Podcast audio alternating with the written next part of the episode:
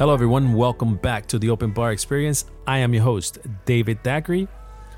I'm a hospitality professional with two decades of experience in the bar and restaurant industry. My pursuit in this podcast is to have difficult conversations of our industry and of society as a whole.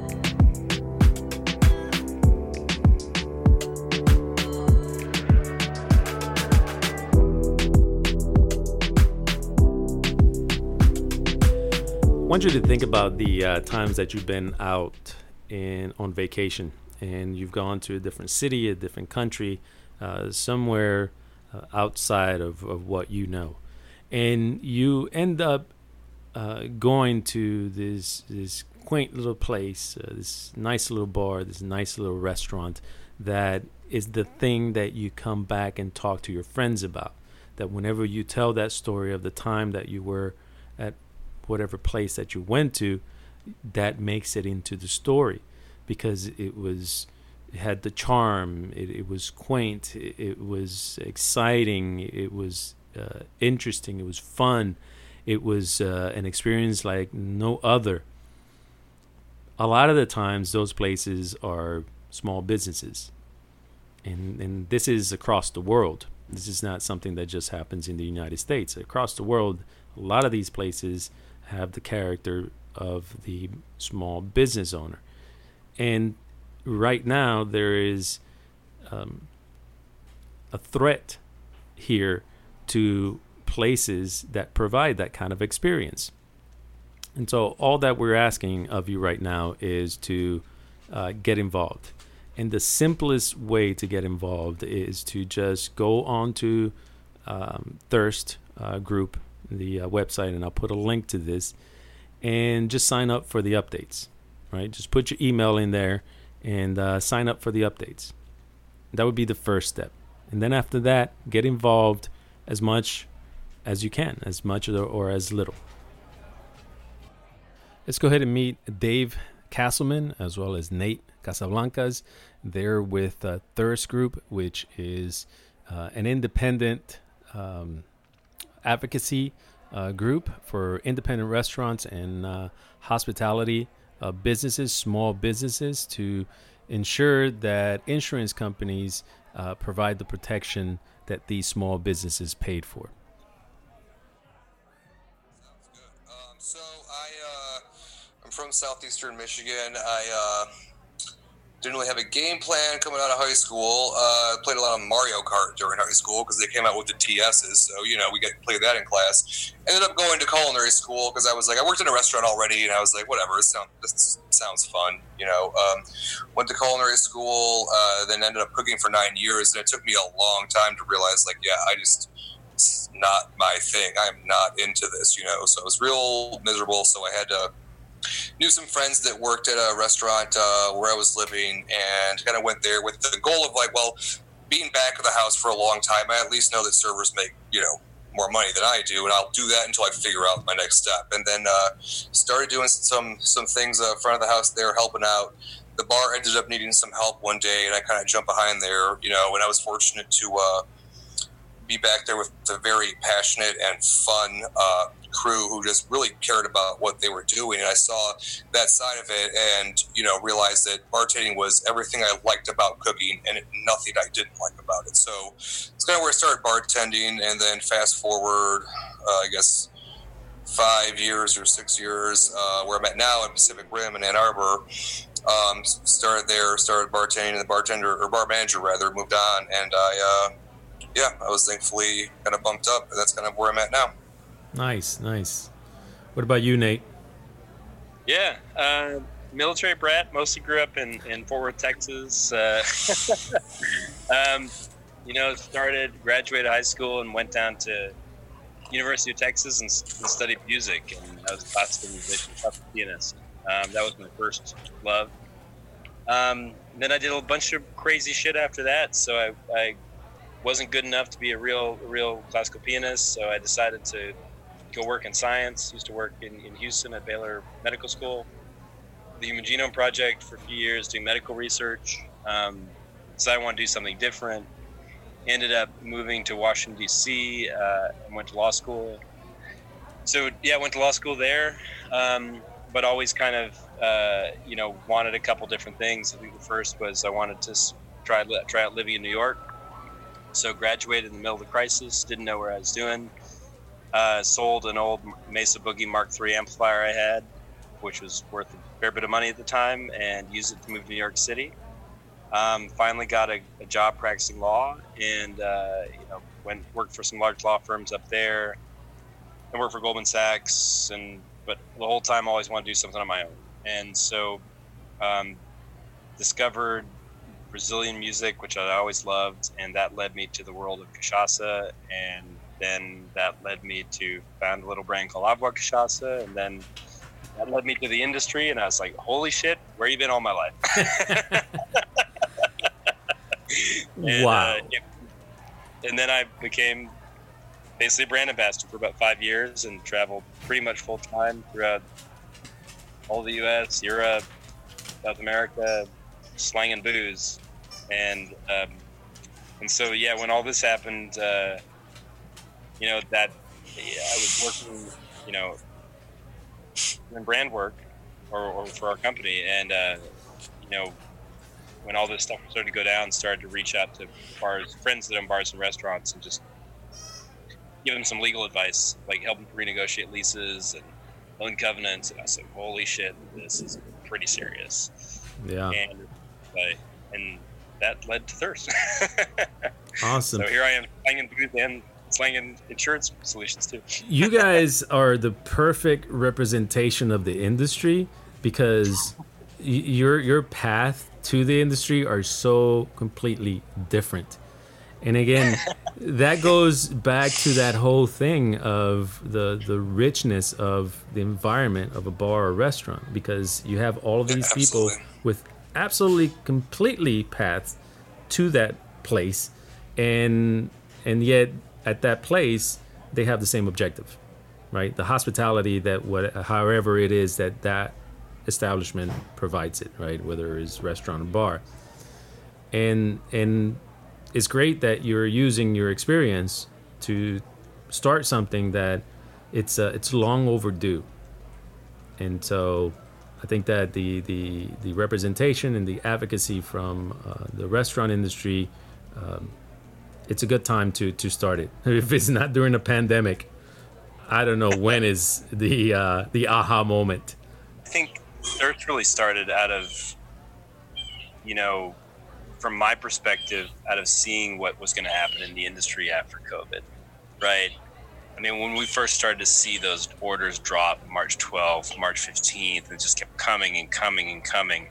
And I think, you know, sitting there on the sideline and, realizing that what this meant is that all these bars and restaurants that I work with every day as a supplier, like I felt that basically they were going to go under, right? And I think that a lot of us were feeling pretty much more optimistic about it early on, and then it just became clear that you know, a bar restaurant can't be shut down for that long, right? It can't be shut down. I mean, two months is one thing, but then you start to open and shut and open and shut, and um, and so I mean, I think that's really where we find ourselves as an industry. It's like it's this amazing national, global group of people who you know are really warm and you know that have devoted their lives to hospitality for other people, and they're put in this position where they are the guinea pigs for society.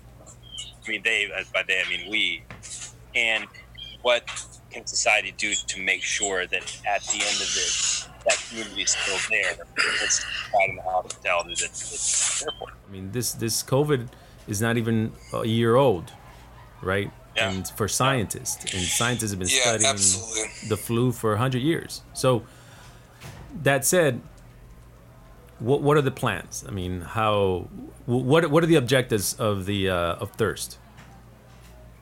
I mean i think first and foremost this industry which has grown by leaps and bounds over the past 15 or 20 years and has not opened up conversations in the right way with the people that make our laws right? The people who say how you know we have to we have to open and close. And that's really the fundamental thing we're trying to fix. Like let's make sure that the people that work in this industry are being put in front of state and federal lawmakers so that they can understand the position that we're being put in.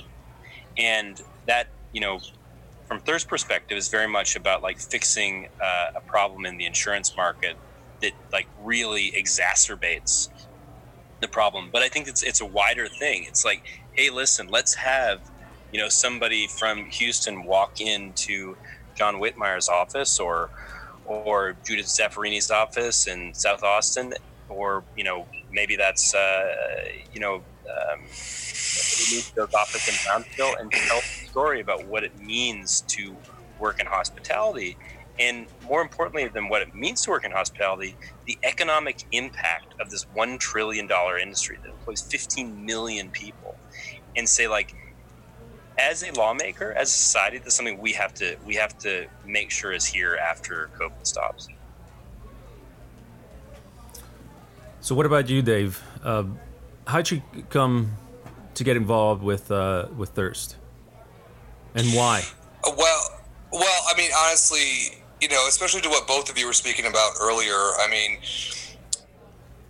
you know, I guess what really first got me started was I was reading a book uh, called uh, "We've Got People" by Ryan Grim. You know, he's a reporter on the Intercept, and just uh, it was a history from Jesse Jackson and the Rainbow Movement to Ocasio Cortez, and a lot of it had to do with grassroots organization and how that started. You know, what that could achieve, and I was feeling, you know, helpless with everything going on. You know, this is early on during the the, the, the pandemic, during the first closures, and uh, I just happened to listen to an episode of the Speakeasy podcast uh, with Sother Teague, and uh, you know, Maxwell was on there um, from New York in our group, and uh, just listening to him, and I was just I zoned in on that, and I was like, great, this is something that I can just try to do. And I mean, that's kind of, you know, just I emailed Nate and I was like, look, I have no experience doing any of this. I, I have no idea what I'm doing, but I, I want to do something. And that's kind of what, uh, you know, what got me, what got me going. And not to mention that as every day that went by, it became very clear very early on that we, I mean, the federal government is not you know looking out for us does not have our best interests in mind and so you know we're left to to just we have to do something because no no one's going to help out. You know, there's a lot of this. You know, early on, like, well, we just need to make it through 2020. 2021 is going to get better, and it's just very clear that that's uh, that that's a gamble that I'm not willing to take. I mean, it's just it's more about just actively trying to help out and go talk to people. And I mean, you know, like Nate was saying, I mean, a big part of this is just the testimonial aspect of it, where you related relating your life story how, excuse me, uh, our role as individuals in, in bars and restaurants and our the impact on society, you know, as a whole. I mean, people went what three months without a whole lot of social inter- interactions, and they were going crazy. And where does a lot of that happen? At bars and restaurants. I mean, that's that's huge. I mean, you took that part out of the equation, and everybody was going stir crazy, you know, and for obvious reasons. But I mean, it just goes to show the importance of what we do as an industry and how we don't look at these, uh, you know, we don't look at people as customers. We look at them as guests. We are we are providing an experience. We are bringing them under one roof to talk to each other and just, you know, have that social experience. I mean, after so long of being uh, separate or separated from other people. I mean, it just became very clear that this is huge. What we do is huge, and it's getting underreported. It's or just not reported at all, and and again, no support is coming. So I mean, there's feeling of helplessness, a lot of anxiety because of it, and just wanting to like, oh wait, I've got to put my foot in the ground and start doing something. So, as Dave just pointed out, restaurants and bars are part of the community. Um, we have that in every community. There's a place that people congregate to. If you're from Houston and you have um, you are familiar with the East End, you know that we have uh, places like Champs Burger. That place has been there 50 years. That place is uh, is is a place that, that that people, neighbors.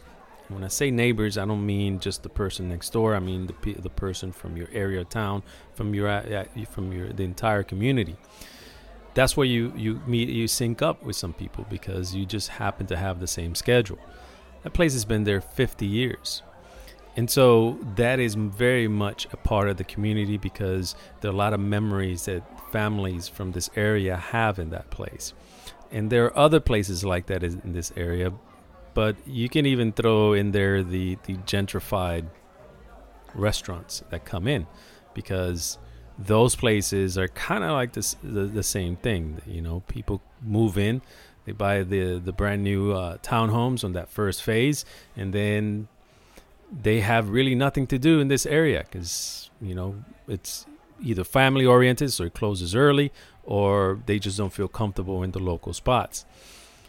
And then you have these restaurants that pop up fancy restaurants that give that new community a place to congregate and get to know their their neighbors. So really in all the full spectrum of society, we see restaurants and bars having the same function. Yeah. I fundamentally at the end of the day we have to create an army of people, right? And we are not people who are used to being an army in this sense. But it has to happen, right? At the end of the day, you, we, if we love the industry that much, that has to happen. And the way that we look at it is let's let's use classic citizen advocacy techniques, right? You you know, the one thing that amazes me about the industry is how many like if you're in Houston, you know people in Dallas, you know people in Washington D.C., you know people in London, you know people in you know Hong Kong who come to your bar, right? They come to downtown Houston and they go you know out and have a drink and you meet them right that's part of living in this in this big cities. And at the end of the day, that system or that community of that's national can be leveraged to create that army. And specifically, how we look at that is we have basically, you know, state organizers on behalf of Thirst. It's two or three people per state who take on trying to, you know, push this particular issue forward. And the particular issue we're really working towards is like, let's get our insurers to pay out the claims that need to have need to get out And we can delve into that. But how it works mechanically is those state organizers, they have support from a bunch of law students, and those law students create big lists of everybody within the Texas state, you know, Senate or the Texas uh, lower house, and they say who sits on the committees that regulate insurance, and we make a list, and we say, okay, cool on this committee that regulates insurance is, you know, Senator John Whitmire, who is in Montrose, the Heights, you know, right around Houston. Judith Zaffirini, South Austin down to Laredo, you know, uh, Menendez in San Antonio. And we look at that and we say, okay, well, who do we know who's who are in those districts? Well, in you know John Whitmire's district, Scott Repass from Poison Girl you know, is he was really passionate about it. He decided to take on acting as we call a community organizer. And he's one of the, and, and basically they help rally people in their, you know, local communities to be part of this army.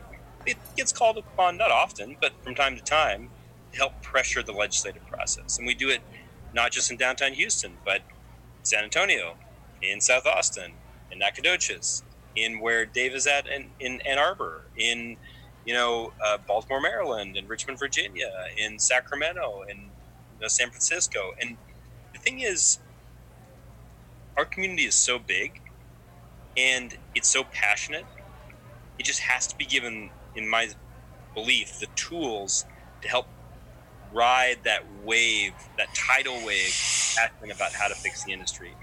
It just needs, and it really just needs to be shown how. And part of that's using this this system, and then you know, it's like at the end of the day, when you have these state organizers with community organizers, and then they start to talk with their legislators, we also help provide the lobbying materials and the legal tools to help them persuade a lawmaker that they need to take these concerns seriously and there's something very specific they can do about it which is pass you know xyz piece of model legislation and here's a legislative memo prepared by some lawyers who that person would respect to try and get this passed into law so now the current uh, legislation that you're looking for is basically for insurers to be able to pay the claims that uh, bar owners um, pay them for, basically.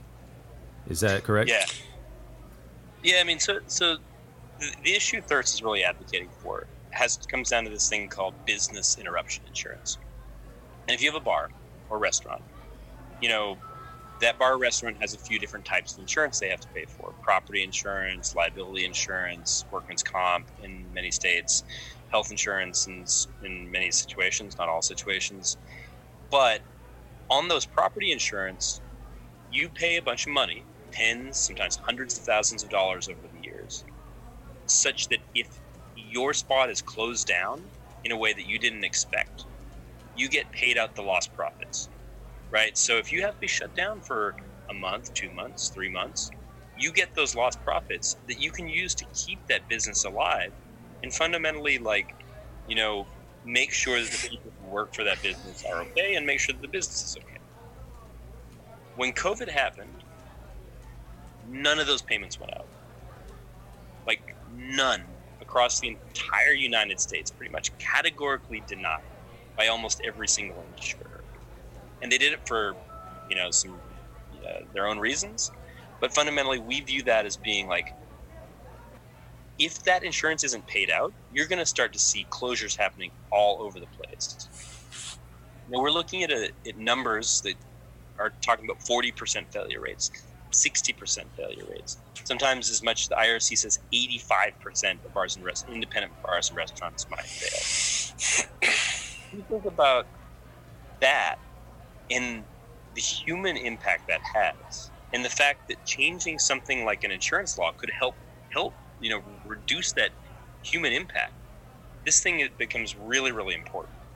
And that's i think what jazzes me personally about this and really what we're trying to get done because if you take if you said every bar and restaurant in houston 40% of the independent ones are going to fail and if somehow like insurance payments insurance companies paid out what they owed what they alleged that they in, you know, allegedly owed the bars and restaurants. If you could reduce that failure rate down to 20%, percent mm hmm that is tens of thousands of jobs. If you look at that nationally, that's millions of jobs. 41% represents 6.15 million jobs across the United States. Oh, wow. I think, you know, again, that's that's the reason I feel strongly about this is because that's six million jobs, six million people providing for themselves, for their families, um, for their communities, right? Um, we saw this in, in back in May whenever they somehow thought that the twelve hundred dollars was people were going to go and, and spend it on luxury items, and my thought was, yeah, people work in retail are going to use that to pay their bills, to go out to eat, to you know do whatever it is that they have to do. The money cycles through, and when you saw they, the numbers came out in June, it was like yeah, the economy was better off because of it. And so I see this as an extension of that because. Uh, two different things. One is obviously people need the money to pay for their rent and pay for their food and, and the, the very basics. The other part is when you talk to me about independent bar owners, and restaurant owners, these are people that put their their savings um, on this that worked really hard to get to open that small little business with two three employees right and and grow it to whatever it is that they're able to grow it to and yet they get abandoned um, yep. you know we can point out a lot of in, large industries that get billions and billions of dollars of subsidies in, uh, over the years, in addition to bailouts whenever they they fuck something up. You obviously have much more money than I do. I've never I've never noticed boating season. Really, I don't. I don't even know what boating season is, to be honest. I don't know if you stop hunting them at some point, or if they're under 20 feet, you throw it back. I don't know. I would like to have a boat. That sounds nice. There are people, a lot of money up in Seattle now with Amazon and Microsoft. People are getting big boats, getting yachts. Uh, I was recently introduced to the term mega yacht. Somebody had parked one off the shore of Seattle. It was a mega yacht that was worth $110 million. right? You can't even wrap your brain around that. However, I think the most fascinating part of it was that just to fill it with fuel costs $400,000 right? Because I I've, I've been on a boat before when it's pulled up to like one of those little gas docks. You can't do that with that sort of. You just pull up there. Hey, what's up? How's it going, man? Cool. You got gas? Sweet. I'm gonna need all your gas. All of it. Do you have friends with gas? Call them too. I'm gonna need all the gas you have. Do I press debit? How does this work? It's, it's just it's four hundred thousand dollars. You can't negotiate. I have gold. Will you take gold? I just. Just have a big bag of gold. That's what I. You don't take gold, but you take Discover. That's weird. Okay. I mean, well, I'd, I'd, say two things. And one, to your point, Dave Castleman, like, we live in a democracy, right? And what a democracy fundamentally means is that the cavalry's not coming unless you make it come, right? Yeah. And you can look at that in a disheartening way, or you can look at that in an empowering way. And if you look at it in an empowering way, that means you have to ride like Paul fucking Revere to make sure that the cavalry actually rides and, and saves your ass, you know? And that to me is, is fundamentally where I think the industry sits right now. Like, I view it as we have 15 million people who are passionate, loyal, hospitable, warm people that create communities and many of them are feeling dangerously disheartened where they're sitting right now. And they're feeling like they can't do shit. But at the end of the day, like there is shit they can do. It's just they have it's about taking that disaffection and channeling it towards a productive use, right? And you know, there will always be people who want to do the short shift, right? That's always going to be the case. It's true everywhere, every industry. It's not just ours. But there are enough people who I think will stand up and say, like, this is not right. This needs to change. And find a way to go to people, to, to, to the, to the lawmakers, and explain why they should care. And, you know, maybe they care on a human basis. Like, maybe they care because they're good people. Some of them are, some of them aren't, right? It's like anything Maybe they care because you say, look at 1968 after the riots. Look at downtown Washington, D.C. after the 1968 riots and the thriving middle class African American community on U Street. I used to live there in the 2000s. Thriving. An, an amazing, like, you know, Duke Ellington grew up there. Like, you know, it's it's this, you know, group of intellectuals and, and, and middle class African American people. And then the riots happened, and that shit was burned out for 35 years. You could have had 35 years of wealth and prosperity and like great small businesses, which is exactly what's there now. Or you can let it happen, and that's what's that. That's what COVID might let make happen if nobody makes sure that these bars and restaurants survive. Because bars and restaurants they employ people, they increase property taxes, they allow opportunities for all this mixed use development to come in. You know, they they they provide they make tech startups want to come in and be there because you can go out and like have a cheeky drink at the end of the day. Like, there's an epic amount of benefit to the bar and restaurant industry that is not even accounted for that in that one trillion dollars. And that to me is the thing is the story that our community needs to on an individual basis start having with our lawmakers to show them. Because you got to make somebody care. You got to sell them on it. Otherwise you know why? Yeah so i don't care. Let somebody sells me on it you know like this, is, this is your special right now. This is what's on the menu yeah. basically because right. i think that uh, yeah absolutely. I think it has to be um, uh, patience is one thing that is necessary here, and the other one is to realize that you are part of that story. Uh, I, I, think that even if you're the person that goes in, do, does your shift, gets your money, and goes home, you have to accept that you're part of somebody's story because, especially when you've been in a, in a bar or restaurant for a long time, those people come to see you, whether you realize it or not, whether it's, it's just you or just your hospitality, because this is, again, the place where they meet this is the, the place where they feel the most comfortable to come and spend their money, spend their time, bring their family, bring their friends.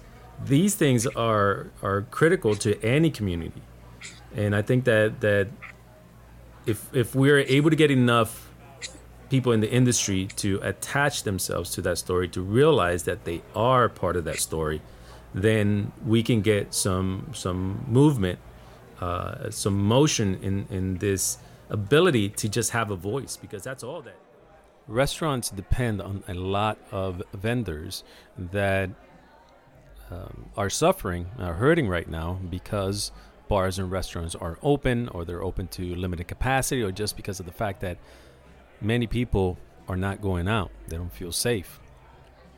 That goes into a different thing, which we won't talk about in this episode.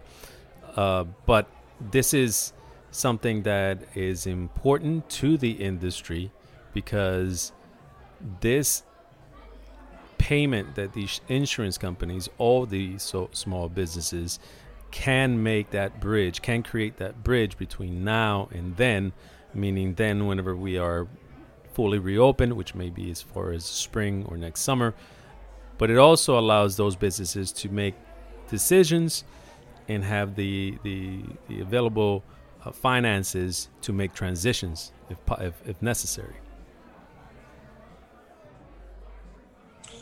And I mean, I think you know it's interesting you were saying that earlier because make it part make make be a part of a guest story. So we have these two organizers in Pittsburgh, Pennsylvania, Cecil Can Cecil um, Usher and Kat and Kat was sitting here talking to one of her regulars who she's friends with. And she's like, I'm doing this thing called thirst, you know, blah, blah, blah. And the guy perks up and he's like, Hey, wait, you, you know I'm a lawyer, right? And she's like, Yeah, I guess I knew that. Like, I bartended your wedding.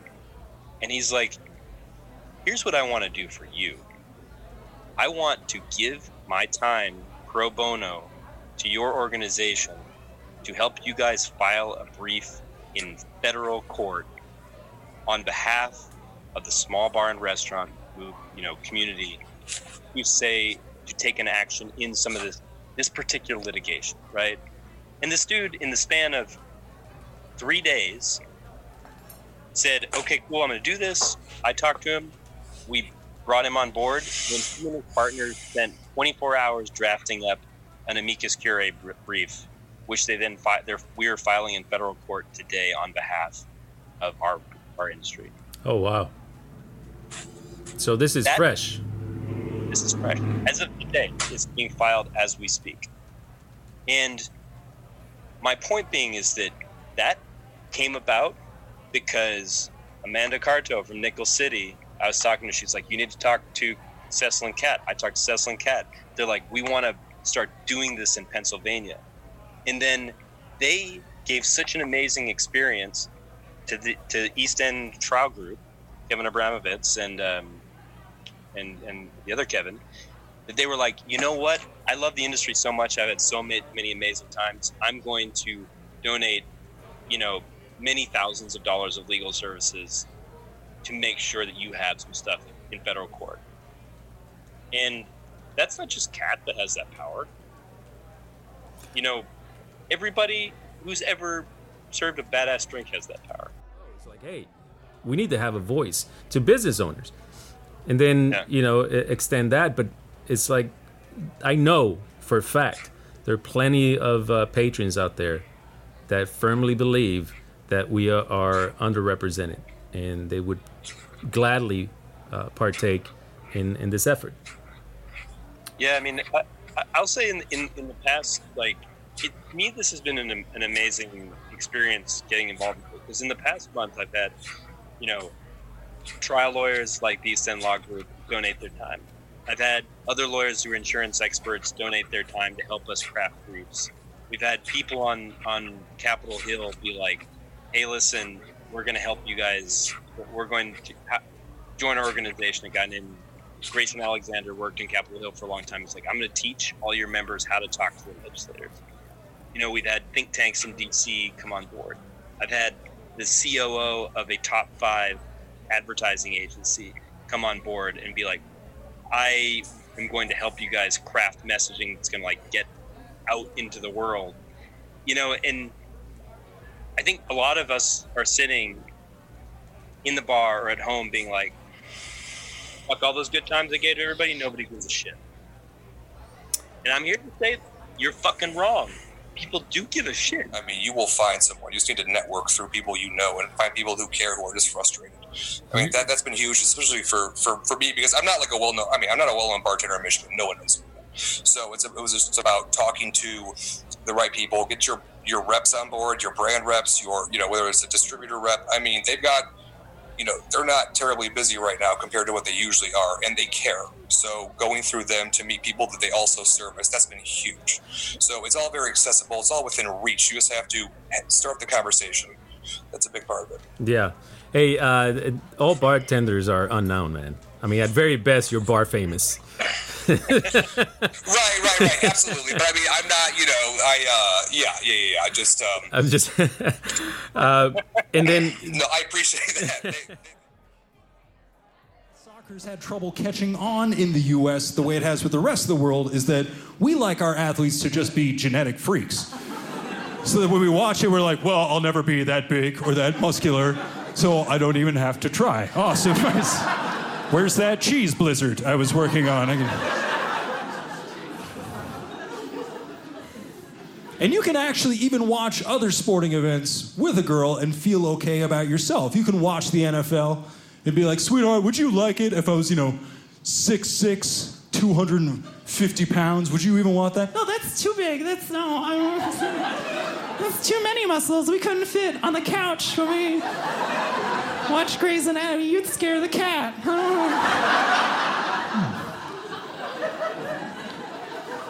You watch the NBA with a girl. Sweetheart, would you like it if I was, you know, six foot eight like that guy? Would you want that? No, that's too tall. It's too tall. We don't mind because we like to spoon, and that'd just be like, that'd be like a spoon and a and a ladle. Just.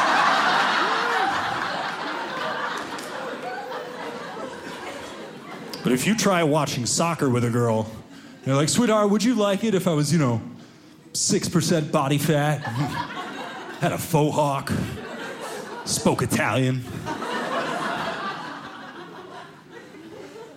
Sweetie.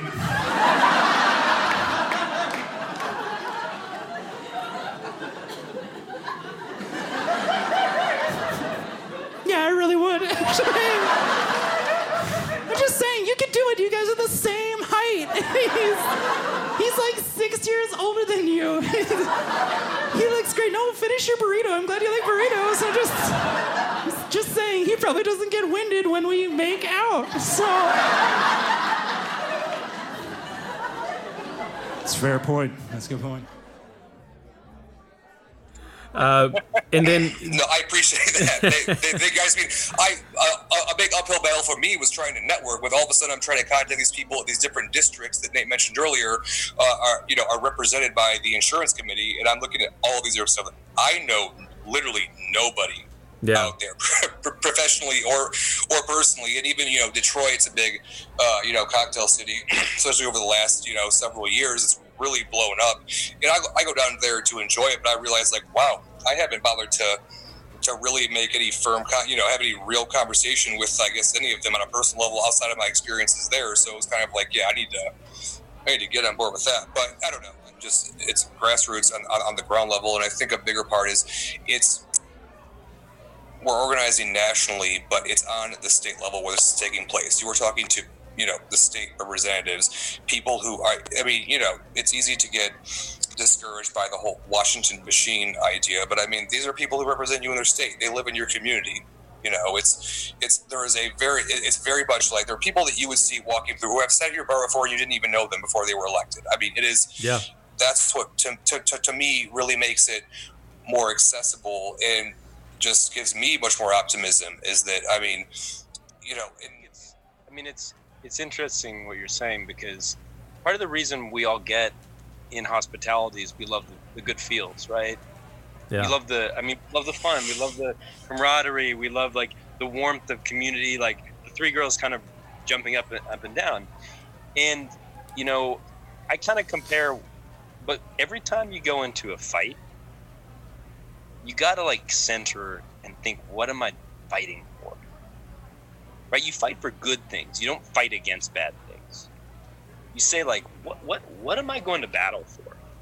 And the reality is, I think we all have to center and say, this is what we are going to battle for. We're going to battle for that that inclusive, warm feeling of like you go into a restaurant, you got every fucking type of person under the sun. And I'm not saying I'm, there's diversity issues in the, in the bar and restaurant world, but fundamentally, like it is one of the more open places I've ever worked in my entire life. And I, and to me, what I think I try and compare this to is like, hey, you know, you want to fight. You know, you want to fight for all these people you love and you care about. Let me teach you jujitsu. Right. That's what Thirst trying to do. Let me teach you jujitsu. And at least you can go out. At least we can all go out and like defend ourselves together. Right. And is that something you do every day, get in a fight? But whenever you do, you're prepared for it. So, out of everything that we've been talking about, one thing to again press uh, and make sure that we don't forget is that this is an impact to communities. There are so many people that are um, involved in being part of making sure that the cocktail that you have in front of you or the plate of food that you have in front of you uh, gets there in the manner in which the particular establishment intended it to. Um, you know, there is small farms. There are the people that deliver uh, those uh, items, um, food items, or and even some of those small farms work with craft cocktail bars. They, they might deliver um, seasonal fruits, uh, seasonal herbs. Um, you know, there's so many different things, right? That that we have been able to play around with in the last few years. But the thing is, is that uh, there's the person that does the cleaning at night, is a cleaning crew, and that might be a separate small business. Um, there is again all the delivery people, uh, the the from liquor stores, from produce, from um, the uh, linen company. Um, there is uh, obviously everything else that goes with it, like commercial air conditioning, commercial um, dishwashers, commercial uh, refrigerators, uh, commercial ice. Um, there's so again, there are different moving parts of this, and everything that is has happened to the restaurant and bars right now is affecting all of them because the majority of their revenue comes from us. So then, what is the real effect of the slowdown? What is the real effect to major business centers? during the shutdown, a lot of major cities uh, found themselves pretty desolate. People weren't going downtown. Obviously, businesses were closed. Um, a lot of, uh, if not all, offices uh, kept their employees at home and, and told them to work from there. And because of that demand, people found solutions to the issue of working from home. Um, we saw Zoom skyrocket in popularity, and we saw people uh, figure out ways to balance um, work and, and, and, home life and uh, and remote working. What that has done is basically it's hit all of those businesses that are downtown thousands of people that normally travel to downtown in New York, San Francisco, Chicago, and here in Houston, Texas, they're not doing that right now. And so the restaurants, the coffee shops, the uh, the bars, the people go to happy hour after afterwards, the um, the shoe repair shop, the cleaners, the um, jewelry shop. You know, if you, know, you found the perfect job and the perfect girl at the same time. But all of those things are now suffering because those people aren't there. That foot traffic doesn't exist anymore. And that has created a lot of issues. Now, in my opinion, that's not a terrible thing because people are now able to have a better work life balance. I mean, think about it. If your job was to visit accounts in other cities and now you're not traveling, yeah, airlines are fucking hurting and they're hurting hard. So our hotels and all the other businesses around there. But think about the work life balance. You can actually do the same job you were doing before from home or just by visiting or traveling a fraction, a minimal, small fraction of the time. That is creating a lot of problems for a lot of businesses, as I just mentioned. But there is a positive side to it.